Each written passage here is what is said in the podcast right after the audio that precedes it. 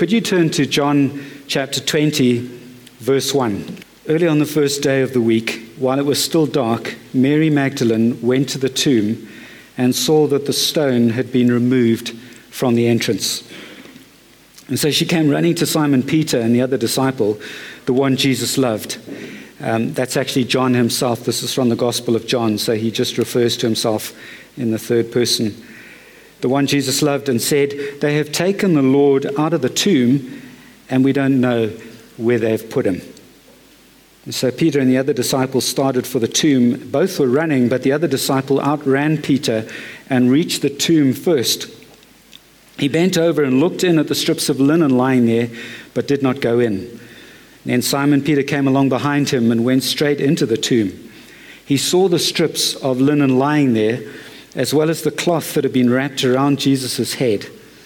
The cloth was still lying in its place, separate from the linen. Finally, the other disciples, the other disciple who had reached the tomb first, also went inside, and he saw and believed. They still do not understand from Scripture that Jesus had to rise from the dead. Then the disciples went back to where they were staying. And now Mary stood outside the tomb crying. And as she wept, she bent over to look into the tomb and saw two angels in white seated where Jesus' body had been, one at the head and the other at the foot. They asked her, Woman, why are you crying? They've taken my Lord away, she said, and I don't know where they've put him. And at this, he turned around, she turned around and saw Jesus standing there, but she did not realize that it was Jesus. He asked her, Woman, why are you crying? Who is it that you're looking for? And thinking he was the gardener, she said, Sir, if you've carried him away, tell me where you've put him, and I will go and get him. Jesus said to her, Mary. She turned toward him and cried out in Aramaic, Rabboni, which means teacher. Jesus said, Do not hold on to me, for I have not yet descended to the Father. Go instead to my brothers and tell them, I am ascending to my Father and your Father, to my God and your God. Mary Magdalene went to the disciples with the news, I have seen the Lord, and she told them that she had said these things she told them that he had said these things to her. That's the word of the Lord. Just suppose for a moment uh, that you'd received a letter from a law firm. It's on official paper. In fact, it looks very official. And it says that you have um, a distant relative who's passed away, someone that you didn't know about, and you're about to come in to an inheritance of millions of dollars you'd be skeptical, right? There's more sort of scams around today than ever before. But suppose that there was a, a telephone number there on the letter for you to ring. You, you'd probably give them a ring, wouldn't you? I mean, the offer would just be too amazing to overlook. Even though you were feeling skeptical, you'd probably go and give them a ring. And the gospel of Jesus Christ is a little bit like this. It offers so much that it would be crazy for you to overlook it. No other religion offers as much as Christianity does through the death and resurrection of Jesus Christ. Wouldn't you like, for example, a resurrection body that'll never get old or sick? Sounds pretty good to me. Would you like to spend eternity in a perfect, renewed earth where there's no more hunger or suffering or crying or death? And why would you want to miss out on the opportunity of living in such a place forever with God and with your loved ones? Never have to wash a dirty dish again in your life. Never have to pick up a dirty pair of underpants and put them in the, in the wash basket. And this passage today, um, it's actually quite a good place for us to start if you're feeling a little bit skeptical, but you don't want to overlook this amazing offer without checking it out. And so we're going to learn three things about the resurrection today. The first thing that we're going to learn is that it is rational. The second, that it's merciful. And then lastly, that it is deeply personal. Let's go to the first one, that it's rational. Popular opinion would like us to believe that there isn't any evidence for the resurrection. Do you remember that Richard Dawkins quote that I gave a couple of weeks ago? That's what he wrote. He wrote that religious faith means blind trust in the absence of evidence, even in the teeth of evidence. But this isn't the case. Part of the reason why we devoted eight weeks to that tough question series was to show that Christian belief commences with the conviction of the mind based on adequate evidence. Christianity is not a blind leap of faith, rather, it's a step of faith based on very good evidence. So now, if you're skeptical about the resurrection, let me tell you that you have nothing on uh, Mary, Peter, and John. In their lifetime, they'd, they'd seen a whole lot of well known pretenders to the throne of Messiah, and all of them had ended up killed by the Romans. None of them had risen from the grave. So, why should Jesus be any different now that he'd been executed? Surely the whole point of being Messiah was to overthrow the Romans, not to be killed by them. And so, for the disciples, the death of Jesus was the end because the majority of Jewish people did not believe in a resurrection from the dead. There wasn't a second chance. There was, however, a small group of Jews that did believe in a resurrection, a sect, but they only believed that it would happen at the end of time. So for Peter and Mary and John, this was the end. And the idea that the resurrection would be a possible explanation for the empty tomb wouldn't even have been on their screens.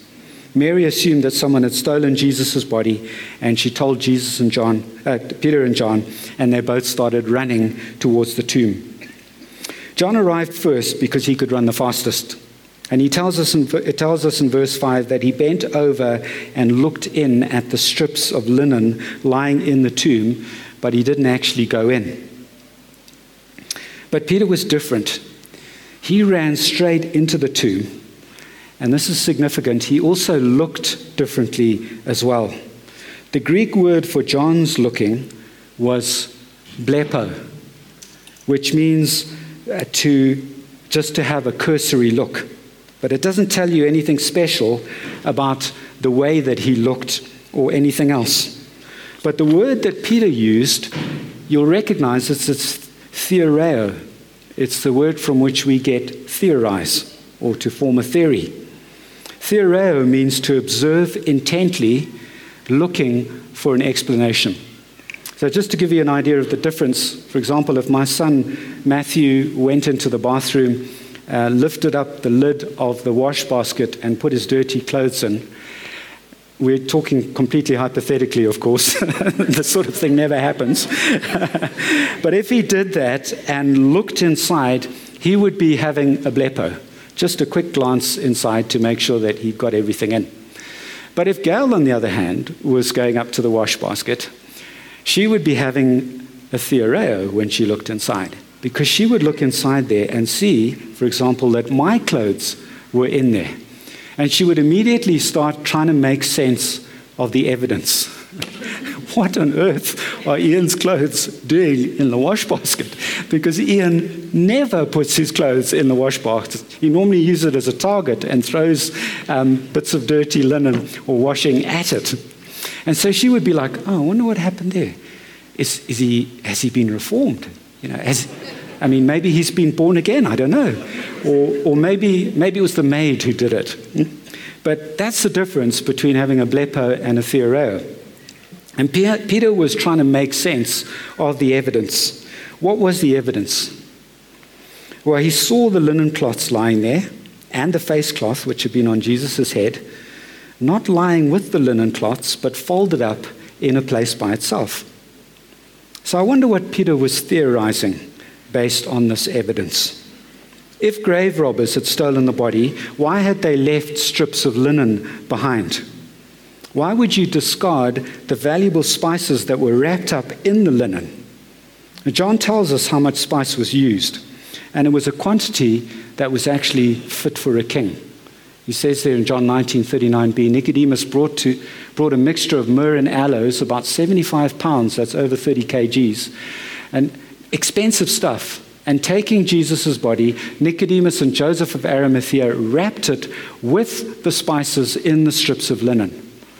So if grave robbers had come, sorry, by the way, there's a reference there to that being the same sort of amount that was used to bury kings uh, in the Old Testament. If grave robbers had come, they would have wanted that, exp- those expensive um, spices, and they would have taken the body as a whole. But if followers of Jesus or the authorities had taken the body, why had they unwrapped it? Surely it would be much easier and a lot more sanitary to handle the body whilst it was wrapped up. I mean, after all, it had been torn to shreds um, by the whipping and the crucifixion and the torture. And just as an aside, if the authorities had stolen the body in order to discredit the resurrection, why is it that they never presented it? And why had the people who'd removed the body taken so much trouble to fold up the face cloth? There were no plausible explanations for Peter as he flipped through the possible explanations, unless Jesus had been raised to life. That theory would fit the evidence. And the fact is that against all the odds, Peter, John, and the rest of the disciples went on to believe in the resurrection. And this belief did them absolutely no favors in life, I can assure you of that. They had extremely difficult lives, and as a result of preaching the resurrection, all but one of them came to a very sticky end. Paul wrote a letter to the Corinthian church just 20 years after the crucifixion, and this is what he said in it. He said, For I delivered to you as of first importance what I also received that Christ died for our sins in accordance with the Scriptures, that he was buried, that he was raised on the third day in accordance with the Scriptures, and that he appeared to Cephas, in other words, John, then to the twelve, then he appeared to more than 500 brothers at one time, most of whom are still alive, although some have fallen asleep. And so he puts the evidence out there as well 20 years later. He says if you want to find out whether this actually happened or not, whether the resurrected Jesus was seen, there were 500 people who saw him at once. And since it was only 20 years ago, many of them will still be alive. So there was evidence for the resurrection in the tomb. But there's more. The first significant intellectual um, op- opposer of Christian belief was a man called Celsus. He lived about 150 years after the, the death of Jesus. And he sought to prove that Christianity was a sham. And his main line, line of attack against Christianity was the resurrection. And how did he argue that it was a sham? By attacking the testimony of Mary Magdalene. And this is what he said, and I'll quote How can you expect rational men to listen to the testimony of a hysterical female. At the time of Jesus' death, and, and for many centuries to follow, the testimony of a woman was not considered valid. It is today, of course, because I don't want to get taken out by anyone. Yet, and this is significant, all four of the gospel writers record that Mary Magdalene was the first person to see Jesus alive. Why would that be? The only plausible explanation, and, and this is conceded by historians across the spectrum, is that she was the first person to see Jesus alive. And Jesus chose to reveal himself to Mary in spite of the damage that it might do to the case for his resurrection.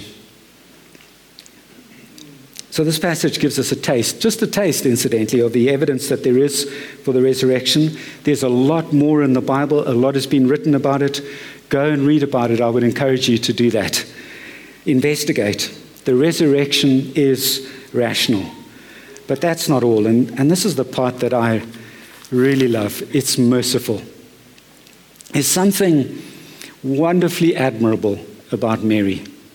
Peter and John, they run there, they observe, they theorize, and then they go home, shrugging their shoulders.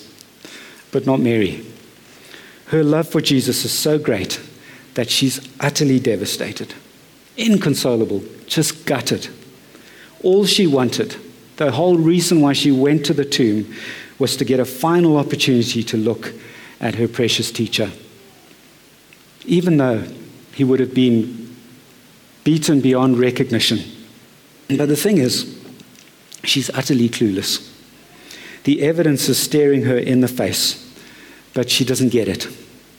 Even when Jesus approaches her, she doesn't recognize him until he reveals who he is to her. So here's what we learn no matter how much you seek and search and observe, and yes, we are to go and look for the evidence, you'll only trust Jesus when, in his mercy, he reveals himself to you. Does this mean that you shouldn't seek and that you shouldn't search? By no means. But when you find Jesus, you will realize that he was helping you all along.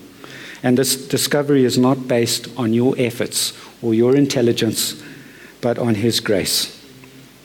Isn't Jesus infinitely merciful? He's revealed himself to people like Mary and people like you and I, not on the basis of our efforts, but on the basis of grace and mercy. But there's more here. Christ's mercy is not based on our efforts, yet nor is it based on our qualifications. The Gentile doctor Luke tells us in his gospel that Mary Magdalene had been delivered of seven demons. And in this context, the number seven is sort of like Hebrew speak for an uncountable multitude, a legion of demons. Now, Mark describes a case like this in his gospel. The person wandered around naked. He lived amongst the tombs. He had superhuman strength so that nobody could control him. Every time they chained him up, he broke the chains. He wandered around at night amongst the tombstones, screaming. And Mary was a former demoniac. She was a reformed mental case. And yet she's the first person that Jesus appears to. And he chooses her to go and tell the disciples about his resurrection. This, it just beggars the imagination that Jesus would choose a former mad woman to be his ambassador. Can you imagine what it must have been like for the disciples? Mary Magdalene runs up and says, I've seen Jesus, and they're all thinking, oh my word, she's having another one of her episodes. but of course, she wasn't. She'd been completely healed. What do we learn from this? Well, Jesus doesn't choose you to be his ambassador on the basis of your past accomplishments. He doesn't do it on the basis of your wealth or your looks or your intelligence. He chooses you on the basis of mercy. Isn't it wonderful? The resurrection is rational and merciful. And then, lastly, it's also intensely personal. Just look at how Jesus returns. If you were writing this particular plot, would you have written it this way? And think of how Superman returned um, in, in, in, in his story. There's a stadium full of people, and an aeroplane is, is coming to crash into it, and he flies down, he catches the aeroplane, and he saves everybody. I mean, surely God could have done a better job of writing the end of this plot. could have sent Jesus maybe to the peak of the, the pinnacle of the temple. Maybe he could have thrown himself off with a legion of angels around him. But instead, Jesus chooses a personal encounter with a rehabilitated mental case. And he's so gentle. He doesn't invalidate her feelings and say, No, no, no, no, you mustn't cry. Or didn't you read the scriptures? Isn't it obvious that this was what was going to happen? No, he just asks her questions, helping her to find out what's wrong. He doesn't say, It's me, ta da! Because it's not about him, is it? Personal. It's about Mary. He doesn't say, Good morning, Miss Magdalene. He just says, Mary. Tim Keller says that Jesus loves you personally, expensively, he died on the cross, and eternally. And you were created to need this kind of personal love, although culture would lead you to believe that you don't. Culture says that to find a sense of identity, you've got to look within. Jesus says, no, look to him. He says, know me, and then you'll know yourself. And of course, it's possible for us to know Jesus because he wants to have a personal relationship with us. That's exactly what he's telling us in today's passage. Mary was so overwhelmed that she flung herself into the arms of Jesus. And he said to her, and this is the literal translation of the Greek, Don't hold on to me so tightly. You see, Mary's personal relationship with Jesus was still very much bound to the physical, to the physical man, Jesus himself. She couldn't imagine a personal relationship with the Jesus that was no longer on earth and a physical being. And perhaps you can't either. But on one occasion, Jesus said to his disciples that it was better for him to return to the Father so that he could send his presence to us in the form of the Holy Spirit. Do you realize that you can have a closer personal relationship with Jesus now than if he were a man sitting in this room? And yet, most of us would want him to be a man sitting in this room. But if he was, we'd all be competing for his attention. If he was, he would be outside of us as a physical person rather than inside of us by the presence of the Holy Spirit. Jesus is right inside our skin, folks. And there's nothing more personal than that. I would just like to close now by reflecting on Thomas. Let me just read to you from the Bible. Now, Thomas, also known as Didymus, one of the twelve, was not with the disciples when Jesus came. So the other disciples told him, We've seen the Lord. But he said to them, Unless I see the nail marks in his hands, and put my finger where the nails were, and put my hand into his side, I'll not believe. A skeptic, looking for evidence. A week later, his disciples were in the house again, and Thomas was with them. Through the door, though the doors were locked, Jesus came and stood among them and said, Peace be with you. Then he said to Thomas, Put your finger here. See my hands. Reach out your hand and put it into my side. Stop doubting and believe. Thomas said to him, My Lord and my God. Then Jesus told him, Because you have seen me, you have believed. This is for us now.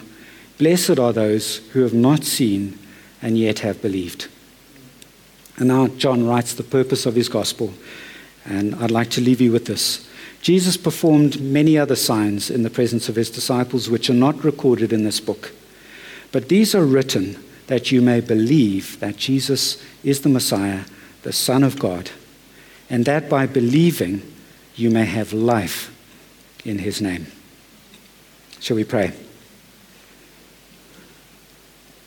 Father God, I thank you that there are so many folk with us today who do believe and have received life in the name of Jesus.